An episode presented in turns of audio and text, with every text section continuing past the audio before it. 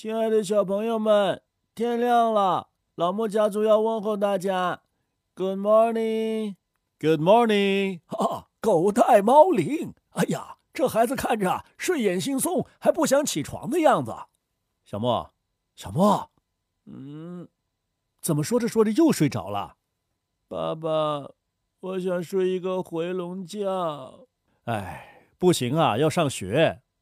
嗯。我要请出阿拉丁神灯，满足我的一个愿望。什么愿望啊？神灯，神灯，请让我多睡一会儿。你的愿望已经实现了。哪里实现了？你看，你许愿的时候啊，本来就应该起床了，但是神灯让你还躺在床上许愿呢。哈哈哈对呀，神灯已经满足你的愿望了。我还有一个愿望，还有什么愿望啊？我希望长大之后，我不用劳动就可以挣到好多好多的钱。如果神灯实现了你的愿望，你保证不后悔？当然不后悔了。这么肯定啊？嗯，好，你往窗户外面看一看，那就是一个神灯满足了愿望的人。在哪儿呢？在哪儿呢？那个站在街边拿着一个盆儿的。啊，乞丐呀！哈哈哈！你看他不用劳动，好多人都给他钱呢。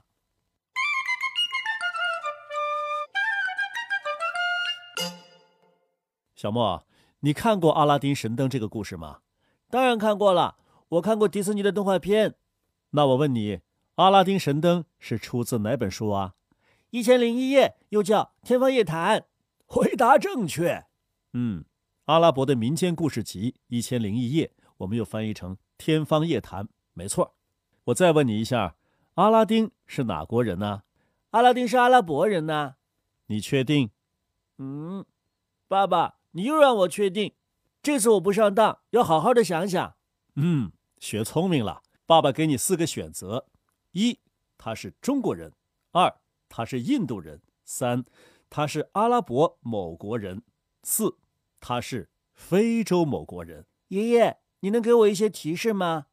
啊，好啊，我给你几个重要的提示啊。阿拉丁的爸爸呀，叫穆斯塔法。穆斯塔法，这一听就不是个中国名字，那他不是一个中国人。你确定？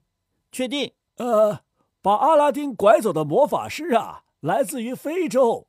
啊，难道他是非洲人吗？不像。你再想想阿拉丁的装扮呗。嗯。在迪士尼的动画片当中，阿拉丁头上裹着头巾。好，那你再想想，他到底是哪国人呢？他是阿拉伯某国人。恭喜你，你成功的啊！我猜对了。哎，我话还没说完呢，你成功的上当了。啊，他不是阿拉伯国家的人吗？你的经验呢？成功的欺骗了你。在阿拉丁和神灯的故事的第一段当中啊。非常清楚的写着，相传古时候，在中国的都城中，有一个以缝纫为职业的手艺人，名叫穆斯塔法。他处境不好，是个穷人，膝下只有一个独生子，名叫阿拉丁。啊，原来阿拉丁是中国人呐！对呀。在那么早的阿拉伯民间故事集当中，就有关于中国的记载，说明那个时候啊，中国在阿拉伯人心目当中是一个特别美好的地方。阿拉伯人也沿着丝绸之路啊，到中国来做生意，有的就干脆定居在了中国，成为了中国的少数民族。嗯，有可能啊，阿拉丁的祖上就是阿拉伯人，不过呢，从某一辈开始啊，就选择住在了中国，成为了我们。中国人啊，就像明朝的郑和爷爷一样。对，郑和爷爷七下西洋啊，据说是要回到祖上的圣地麦加去朝圣。那他这个心愿实现了没有呢？在第七次下西洋的时候啊，他的这个愿望实现了。是阿拉丁神灯帮他实现的吗？啊，这哪儿跟哪儿啊？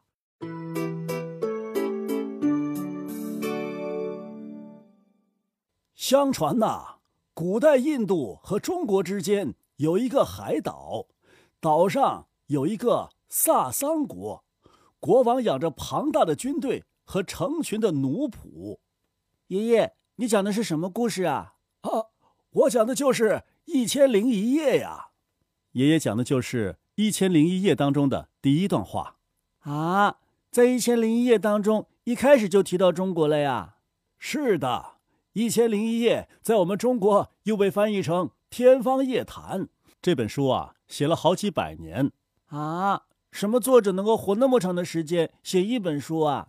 哈哈，这本书啊，不是一个人写成的，它有三个故事来源。第一个呢是波斯故事，第二个呀是来自于伊拉克，也就是以巴格达为中心的阿巴斯王朝时期流行的故事，还跟伊拉克有关系啊？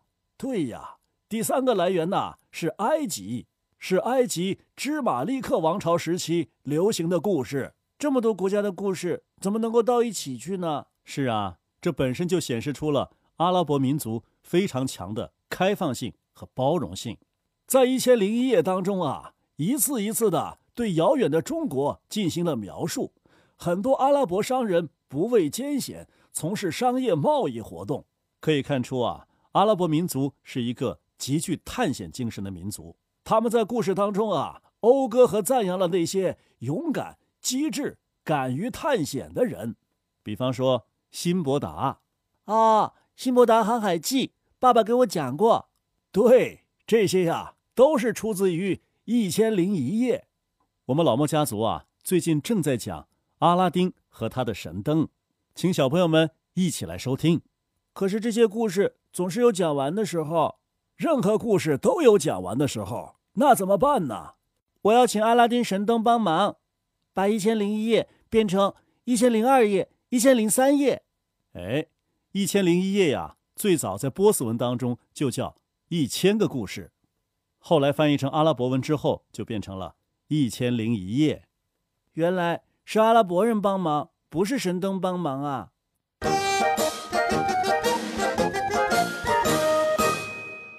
小莫，再回忆一下，阿拉丁的爸爸叫什么名字啊？叫。穆斯塔法，对，穆斯塔法这个名字啊，听起来还真不像中国人的名字。阿拉丁也不像中国小孩的名字，所以啊，难怪大家都以为阿拉丁是阿拉伯小孩呢。爸爸，阿拉丁那个时候就已经实行计划生育了吗？没有吧？你怎么问这个问题啊？不过呀，在故事当中，穆斯塔法就只有阿拉丁这一个小孩儿。爷爷。我想他们家一定不止他一个小孩，不然的话，他怎么会叫阿拉丁呢？难道他还有兄弟姐妹？嗯，他至少还有三个哥哥啊，三个哥哥呀。嗯，大哥叫阿拉甲，二哥叫阿拉乙，三哥叫阿拉丙。阿拉丁一定是排行老四，所以叫阿拉丁。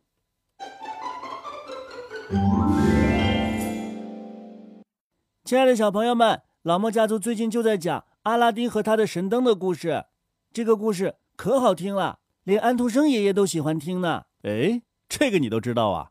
我当然知道了。我们老莫家族讲过安徒生爷爷的一个童话，叫做《打火匣》。对，《打火匣》呀，也是一部非常优秀的童话故事，是丹麦版的《阿拉丁和他的神灯》。安徒生爷爷写这部童话呀，就是向《一千零一夜》来致敬的。可见呐，《一千零一夜》这一部。阿拉伯民间故事集啊，具有世界性的影响。你们刚才说这本书写了好几百年，这是怎么回事呢？是因为这部民间故事集啊，经过了阿拉伯世界好多的说书艺人不断的加工，这才有了后来的样子。哦，原来是这样啊！这一点呢，和格林童话倒是有点像。喜欢听故事的小朋友，不妨搜索一下老莫家族讲过的世界各国的经典童话。嗯，爸爸。在上学路上，你再给我讲一个。好嘞，那跟爷爷说再见吧。爷爷再见，大朋友小朋友们再见。